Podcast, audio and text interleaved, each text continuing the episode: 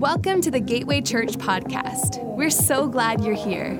We pray God speaks to you through this message and through His Word today.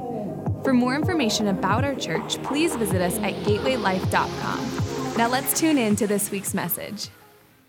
Over the last eight weeks in our resilience series, we have been covering four of our six pillars spiritual, physical, professional, and financial. We have two more to go. And uh, this coming Thursday will not be service because of Thanksgiving, but starting next Sunday will be the emotional pillar. But today, in the middle of these eight weeks, and then we have two more pillars to go, we're going to take a timeout. Timeout. Some of you uh, are loving the challenge and say, come on, let's just keep going. Let's just keep going. Bring it on. Bring on all six pillars and just, I mean, both barrels, just let them fly. Some of you are feeling a bit overwhelmed and saying, you know what, I'm starting to feel a little inadequate. Um, I may be falling short. I'm not sure I've got what it takes. And so, over the last eight weeks as a family, we've been assessing We've been looking for practical ways. We've been dreaming in our resilient life action plan about what could life look like one year from now. We know there's a journey coming. We all know that. There's a journey in front of us. And are we prepared for the journey? And that's why we're taking the time to look at these six pillars and ask ourselves, where are we? Maybe one of the four pillars that we've covered already, maybe it got to you. Maybe one of them was more challenging than the other three. Mine was the professional pillar. Um, for almost four decades, I've been a senior pastor. And three and a half years ago, when we made this transition, um, it was a new season.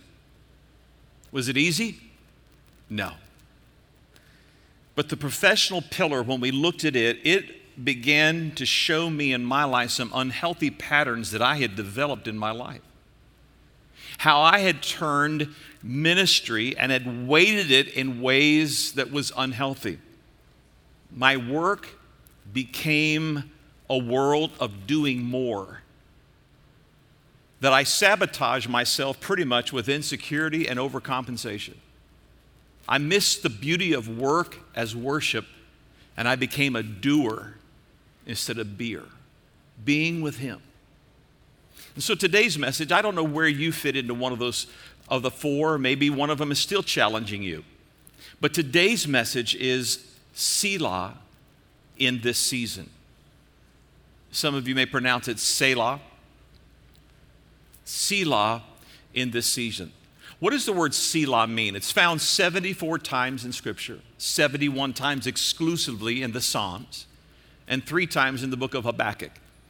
It's a beautiful and mysterious word that theologians still to this day do not agree on its meaning. But most people believe the word Selah means silence or pause. Some people believe it's a musical term. In fact, there's some thought that what would happen is when you saw the word Selah, you would actually take in a musical form, it would be a a moment of silence, and you would actually take that instrument and you would lift it up. And so when I say Selah, I'm asking throughout this time of our time together that you would do that. Just stop, pause, silence. Let me give you an example in the book of Psalms, the third psalm, where David does this. He uses the term Selah. Watch this. He said, Lord, how are they increased that trouble me? Many are they that rise up against me. Many there be which say of my soul, There is no help for him in God. Selah. David just vents, he just lets it all out. But watch after he says the Selah, after that moment of Selah.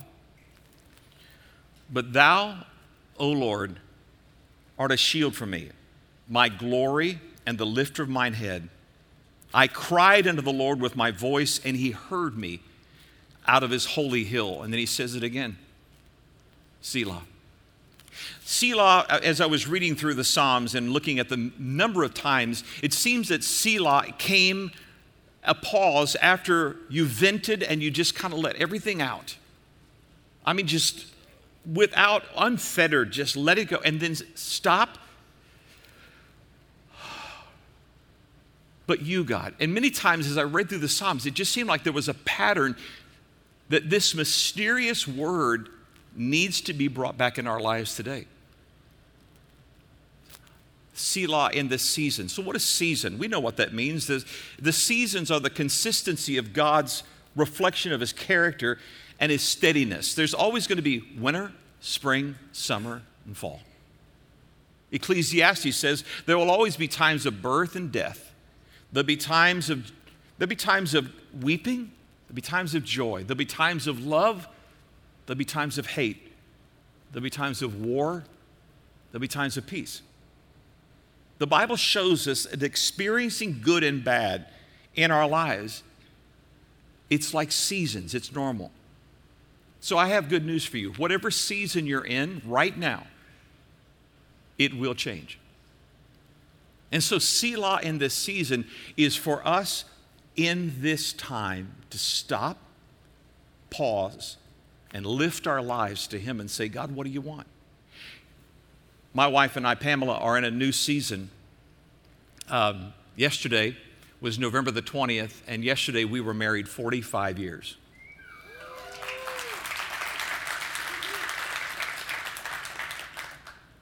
I know what it is to be a young couple in college. I know what it is to be a young parent with small children. I know what it is to be a stressed parent with teenagers. And I know what it is to watch your teenagers grow up and start looking for someone to marry. We're in a season now that we're empty nesters and we're probably more in love than we've ever been in our lives. Six grandkids. The youngest is named Olivia. We call her Liv. She's just turned four. If I lived near Olivia, I would be broke. Olivia has me right here wrapped around her finger. Poppy, can I have that? Sure, babe. You can have all of them. Just load the card up. Seasons in our lives, you can't go back and undo one. You have to embrace. And I think that's why David said, Selah. Just stop, pause. What season do you find yourself in today? Over the last several weeks, we have excavated. We have actually gone in and peeled off the top layer with these self assessments. We're allowing ourselves to take a closer look at who am I? Here's one thing I know about the Holy Spirit the Holy Spirit is like a divine archaeologist. He knows how to gently and tenderly go into my life and just pull the pieces. So, one thing I know about seasons also, seasons sometimes come through people, through circumstances, they come through sources that are out of our control. We didn't ask for this season. Thomas Keating, in his work, Intimacy with God, said it this way, and maybe this is the way you're feeling about these eight weeks and these four pillars. He says that as we progress toward the center where God actually is waiting for us, we are naturally going to feel that we're getting worse. And, and I, I'm just, I'm not throwing that at you. I'm just saying that if you feel like I'm not really changing just yet, it's because you're getting closer to Him, and He is the divine archaeologist. This warns us that the spiritual journey is not a success story or a career move. It's rather a series of humiliations of the false self. What is it in this season that the divine archaeologist is asking you to just take a pause, take a Selah, and ask him, Where do you want my life? So I'm going to give you three keys to Selah in this season. If you're taking notes, the first one is this. One of the helpful pieces of finding Selah in this season is seeking. It's that heart of openness and saying, I want to find out. The focus on the pillars have been to help us find the true north, the north star of our life. As believers, it is so easy to sometimes become hidden behind one pillar And for as believers, many times what we did is we hid behind the spiritual pillar, and these other areas of our lives just seemed to be like falling apart. But over the last eight weeks, we've been trying to unpack this and saying, what am I seeking after, and what is it that I'm looking for? For generations, explorers and navigators of the sea, without electronics and without satellite, always had one thing that they knew they could have that was a consistent mark that would always take them the right direction the North Star. The North Star was the ability to find true north. And in this Selah, in this season, when you're seeking, all we're doing is bringing ourselves back in alignment to say, where is that North Star in my life? In our world that is filled with noise and distractions, if there's anything we've ever needed, is that we need to become attuned to the North Star. Where is the true north in my life? Paul told the Roman church, he said, Don't copy the behavior and customs of this world, but let God transform you into a new person by changing the way you think. Then you will learn to know God's will for you, which is good and pleasing and perfect. In a world of we living by our phones, I don't know about you, but I get in trouble with my wife by using my phone too much when we're driving. Not, not texting. Well, okay, God, you know I do that sometimes. But when we're getting ready to go someplace, I will go and I'll, I'll pull out Google Maps and I will say, okay, uh, and she says, What are you doing? I said, I'm putting in the location in my phone. She says, You know how to get there. I said, I know, but I just like to put it in my phone. I said, Because, but, you know, there's a, a crowdsourced app called Waze and then there's Google Maps. And I said, either one of those kind of give us an idea of where we're at and will keep us away from traffic. And she said, You know where you're going. I said, I know, but it helps. And so I'll, I'll write in first, you write in the location, then you press directions. Then the second thing it says location. Where are you at? Where are you starting from? And then when you press start, it will give you several alternatives of next steps. I thought it was interesting. Google Maps, I don't know if you know this now, actually has a new feature on it, and it says most fuel efficient. With gas at the price it is now, I'm going to keep opening up my Google Maps for the most fuel efficient route. Pamela, my beautiful wife. Around here, we talk about Find your people, find your place. You'll hear us say that. But I think more important is we need to find ourselves. Where are we? 1 Corinthians 4 and 20 says, For the kingdom of God is not just a lot of talk, it is living by God's power. Over the last eight weeks, I hope you've not heard a lot of talk, but you've heard a path to God's power. So the first thing is in Selah is seeking. Where am I going? Where am I at? The second part is actionable steps. When I'm finding Selah in a season of my life, it's me seeking for true north, but then what are the actionable steps to move me from where I am to where I need to be? I'm going to give you four subpoints under this that will help you, that has helped me to begin to find the actionable steps for my life. The first one is this face reality.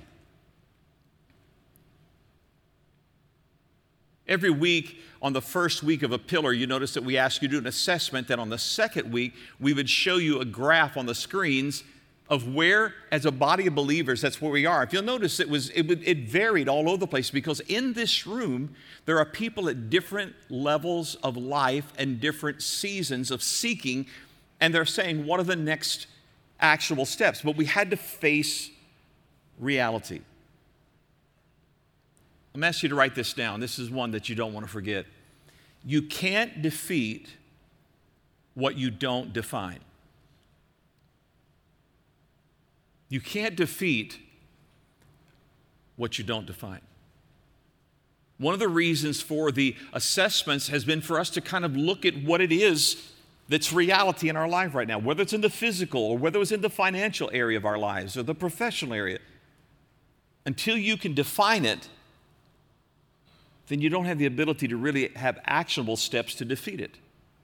You can't go where you want to go until you know where you are now. Proverbs 10 17, people who accept discipline are on the pathway to life. But those who ignore correction will go astray. We have to face reality. We can't ignore it. We have to face reality. The second part of an actionable step is filter opportunities. One of the things that's going to happen in all of our lives when we start actually stewarding the pillars of our life, there's going to be more opportunities arise. We need a filter that helps us to reorganize and reprioritize our life. I think we all need to come to grips with the fact things in our lives, the pillars in our lives, are not going to change overnight. I need to be cautious about managing better opportunities that are coming to me. In the Amplified version of Proverbs 3 and 13, it says this Happy, blessed, considered fortunate, to be admired, is the man who finds skillful and godly wisdom, and the man who gains understanding and insight, learning from God's word and life's experiences. Actionable steps face reality, filter opportunities. And the third thing is faith to see the future. See, once I start this seeking process of my North Star, of being able to find true north in my life, and once I start saying, okay, this is where I'm at, then what am I starting to, by faith to see? Ephesians 2 and 10 says that we are his masterpiece, created in Christ Jesus unto good works, which God has prepared in advance. God already has things set up for us. But am I taking the actionable steps to see the future? Sometimes this is referred to as pull power. What is pulling you into the future? What is it that's enticing you forward? What is your faith seeing in this season of your life? In the book of James, chapter 2, I, I love the way James, eh, I love this message translation for sure. He says this Do I hear you professing to believe in the one and only God, but then observe you complacently sitting back as if you've done something wonderful?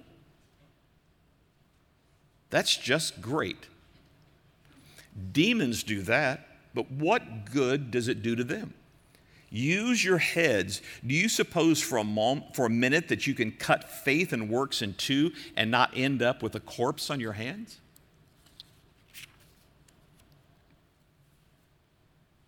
What are you seeing? What is the faith, the pull power pulling you into the future? And, and, and here's a, a tough one. I want to ask you a question. If you could choose to write your future, what would you put in it? Just unicorns and roses? Or would you put challenges, setbacks, losses, living in the unknown? Right now, I'm experiencing Selah in this season of my life with an actionable step of being pulled into the future, faith for the future in March of 2019, I had an MRI done, and it wasn't even looking at my throat area, but they found multiple tumors on my thyroid. March 2019. I thought my doctor said, and maybe it was my selective hearing, we need to get that looked into. And he wrote an order for, a, for biopsies on tumors on my thyroid. I, he used the term fine needle aspiration. Well, I thought, well, that doesn't sound like it's very important. We all know what happened in 2020. Everything stopped in the area of selective areas of medical. And so I just kind of let it go again. Well, this year, I went to apply for uh, life insurance, and I mean, I'm in great health. I don't take any medications. I work out consistently.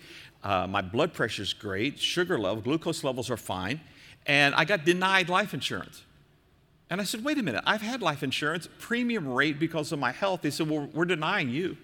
I said, for what? Those tumors that they found in March of 2019. I said, I thought my doctor said that was a you could do that if you wanted to. I text my doctor and I said, Hey, what's the deal with this thing with the tumors? He said, You didn't get that done? I says, No. He said, Go get it done. So I went and got it done. And I had a biopsy done back in the summer, and they found multiple tumors, and the one here on the left side is now about six centimeters. It's about two and a half inches. It stretches from here all the way up to here. And just recently, when we're with an endocrine surgeon, I'm laying on the table like this. My wife is standing right here, and two doctors are here, and they're doing a, an ultrasound on my neck, pushing the into my throat. And she said, Now watch when your husband swallows. Eh, the tumor is now pressing against his esophagus. I thought, no, I've got the thing the size of a fist stuck in my throat. You would be seeing your esophagus move right now. She said, Let me just say this it needs to come out. Of course, when you do a biopsy, the C word comes up.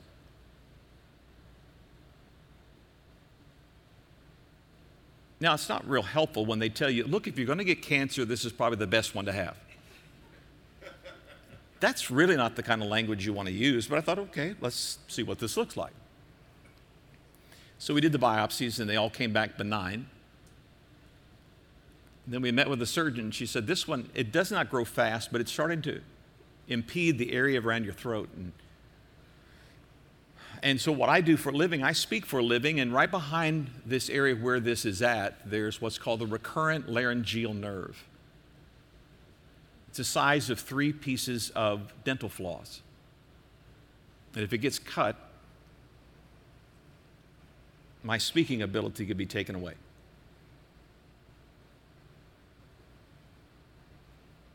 Selah in this season.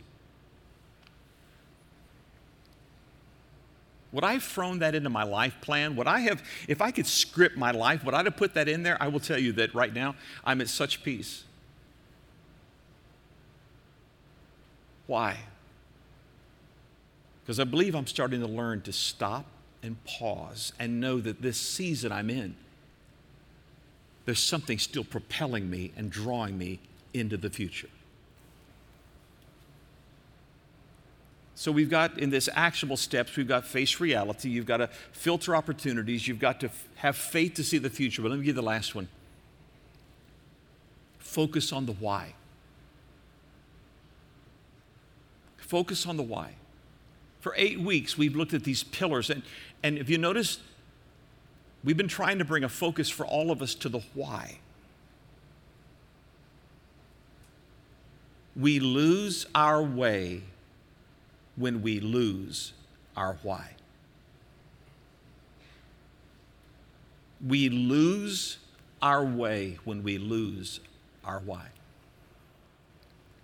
See what do you mean? We get caught in the trap of doing.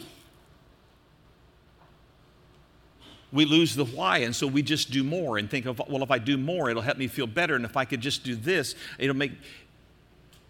And we forget to be to become the best being that God has called me to be. Where's the why? How do we keep a focus on the why? In Hebrews chapter 12 and verse 2, it says, We do this, and I think this was probably written to help us to keep our focus on the why. We do this by keeping our eyes on Jesus. Did you notice not one time during any of the assessments did we ask you, uh, judge yourself against your neighbor right now and just see how they're doing? We do this by keeping our eyes on Jesus, the why, the champion who initiates and perfects our faith. Because of the joy awaiting him, let me just pause. Selah. Because of the joy. What was the joy for Jesus on the cross? the salvation of you and me and the adoption into his family. Who, for the joy awaiting him, he endured the cross, disregarding its shame, and now he is seated in the place of honor beside God's throne. We all have good intentions about life, but when we lose our why, then our intentions are never enough. And so we see Selah in the moment and say, God, I don't want to lose the why. That you're calling me to a higher level. You're calling me to be the man that you've asked me to be, to become the woman that you've asked me to be, to become the senior, the young couple, the new couple with the baby, whatever it may be. God's asking you, don't lose your why. Keep your eyes focused. Remember, I said that the instrument many times would be taken, they would do a musical pause at Selah, and they would take the instrument and lift it up before the Lord. Could this be a moment that what we're doing is just stopping our lives and just saying, God, here's my life?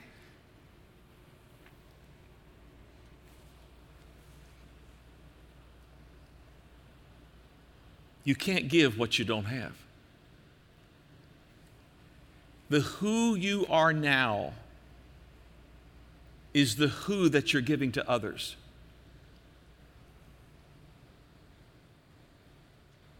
And what we do is important, but who we are is more important.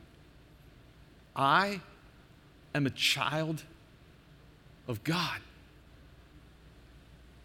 He's the why in my life. Thus, keeping my eyes on Him, the champion who initiates and perfects our faith, is an ongoing reminder of the why. Jesus gave his life. And so I'm going to assess my pillars. I'm going to find the practical ways to grow in. And I'm going to begin to say, God, I want my life action plan to reflect what you want for me. That one year from now, God, I want what you want in my life. That's the why. Jesus, the champion, has done the work already for you by giving his life for you. Jesus freely gave his life. They didn't take his life, he gave his life. And to help us remember that, I want you to take out the elements of communion. And we're going to see Selah right here in the middle of this message. And if you need the elements, just raise your hand, they'll come right by.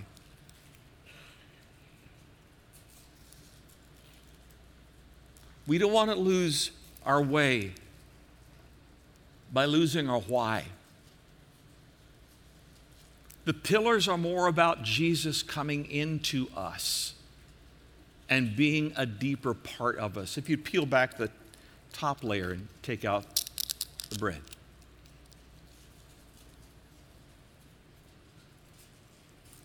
I've heard Preston say many times it's the most expensive meal that you'll ever take in your life.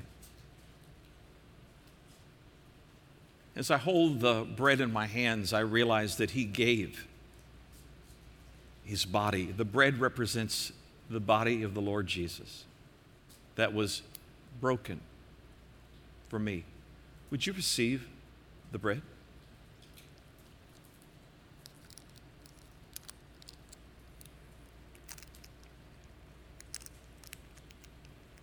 If you peel back the next layer, as I look in the cup, I realize the authority, the power, the cleansing, the healing, the redemption that was purchased by the blood of Jesus. Selah. Lord, I choose not to look at my failures, my faults, my shame, and my guilt. But in this moment, I look into the cup to remind me of your blood that was poured out for me. And I honor you. I worship you. I love you. Would you receive the cup?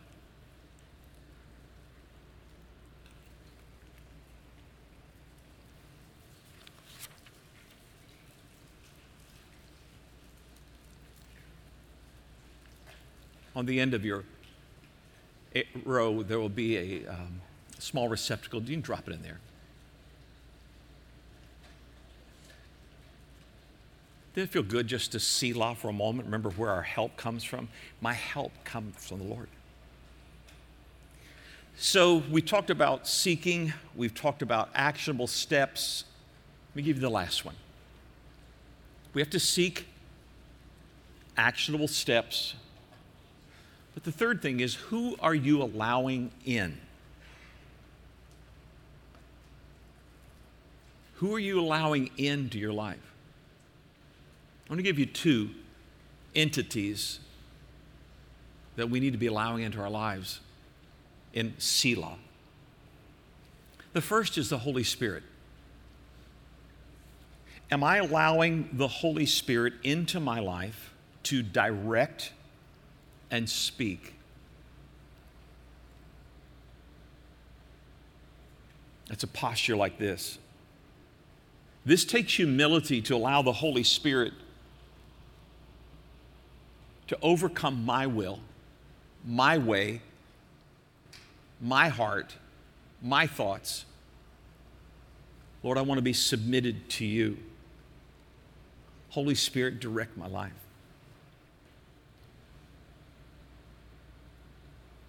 I'm going to make a statement. I want you just to think about it, and that's this the Holy Spirit can leak.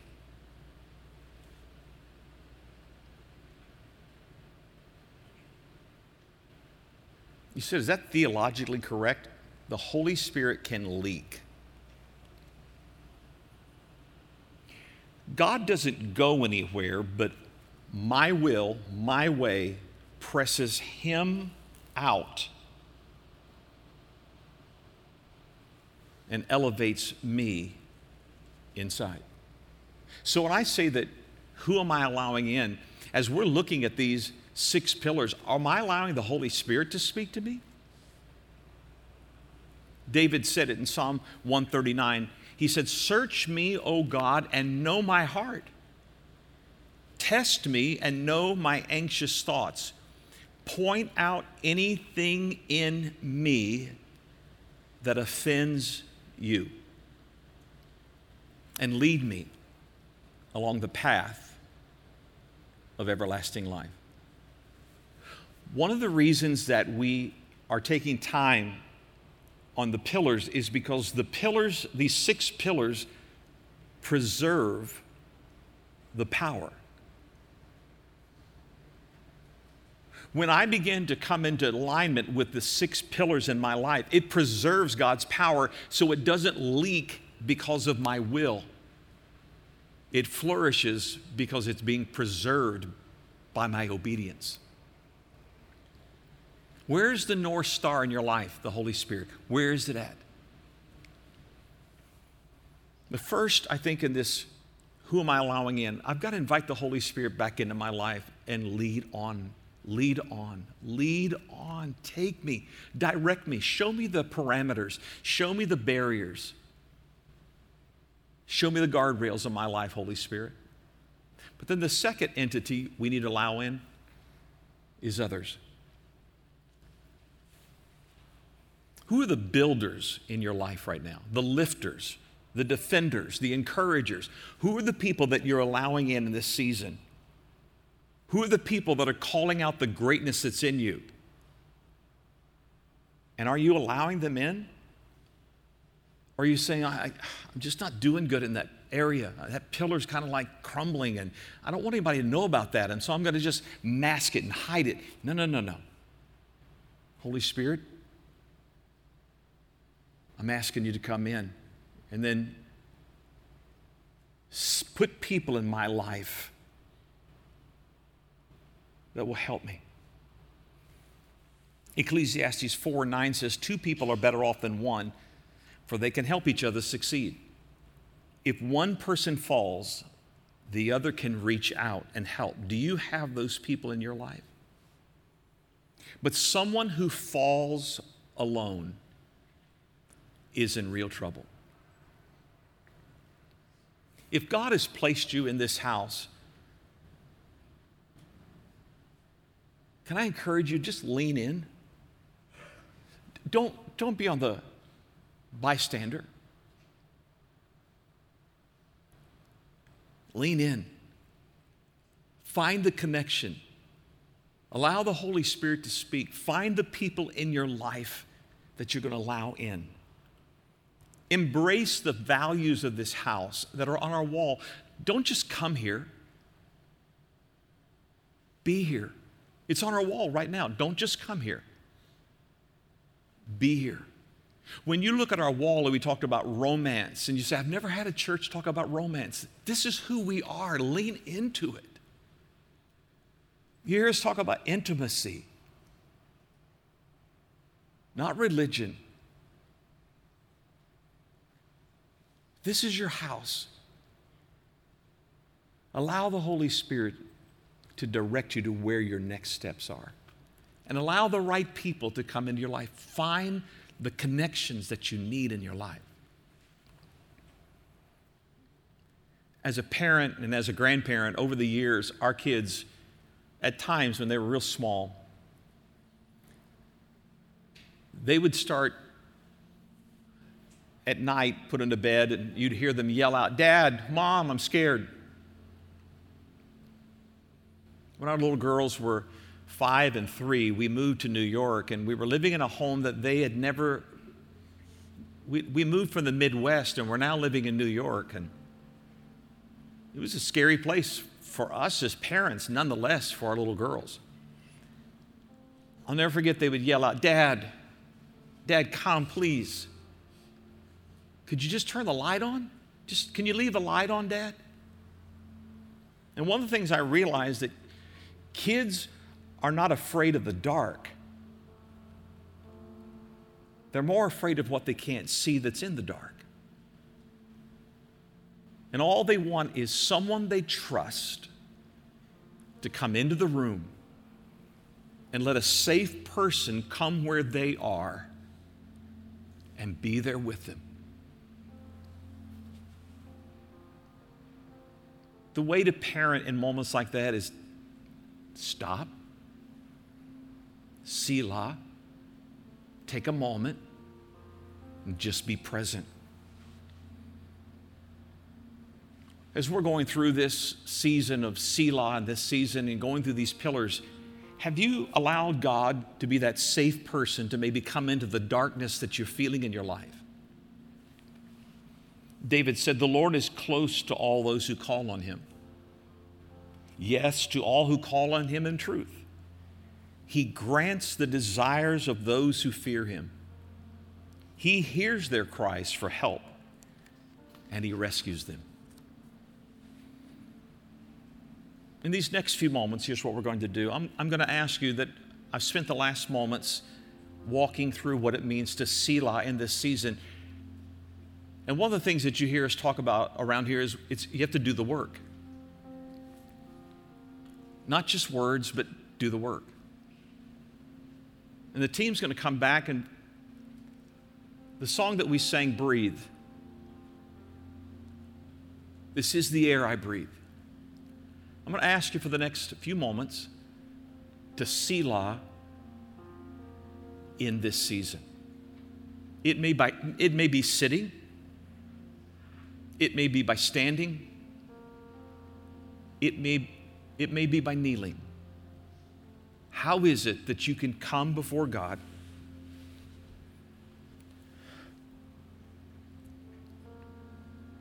I'm seeking.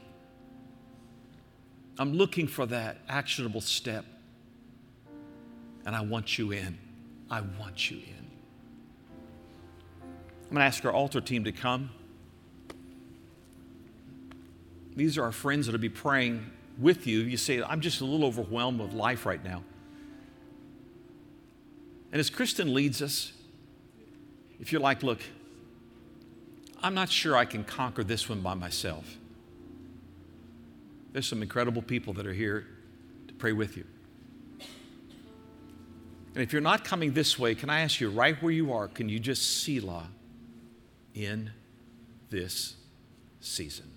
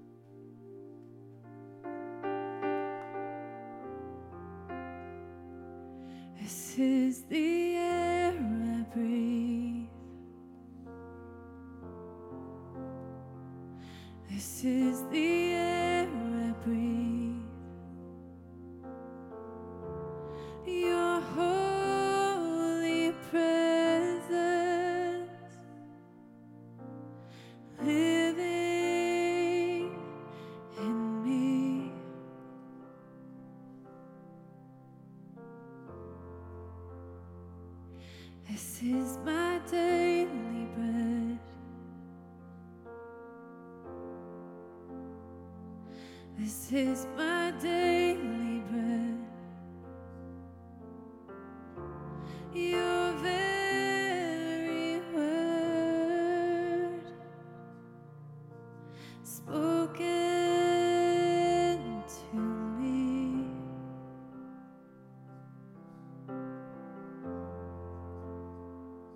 This is the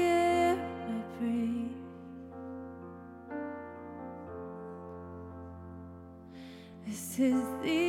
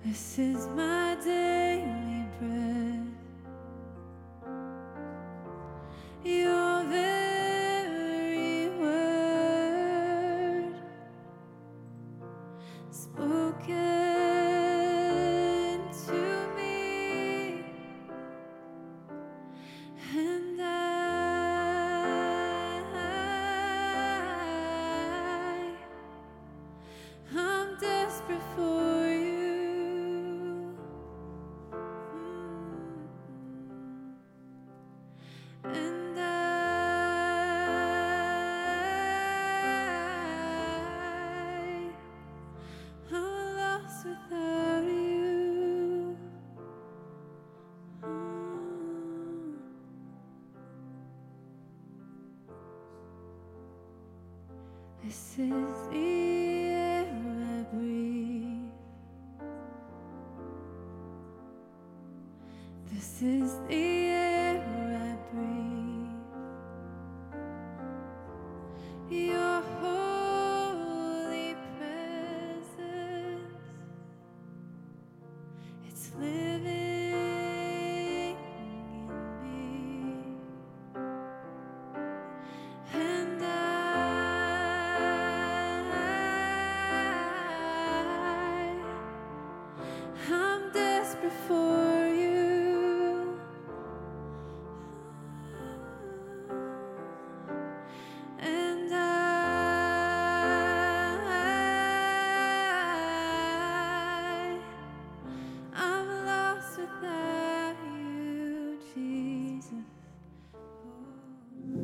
Thanks for joining us today.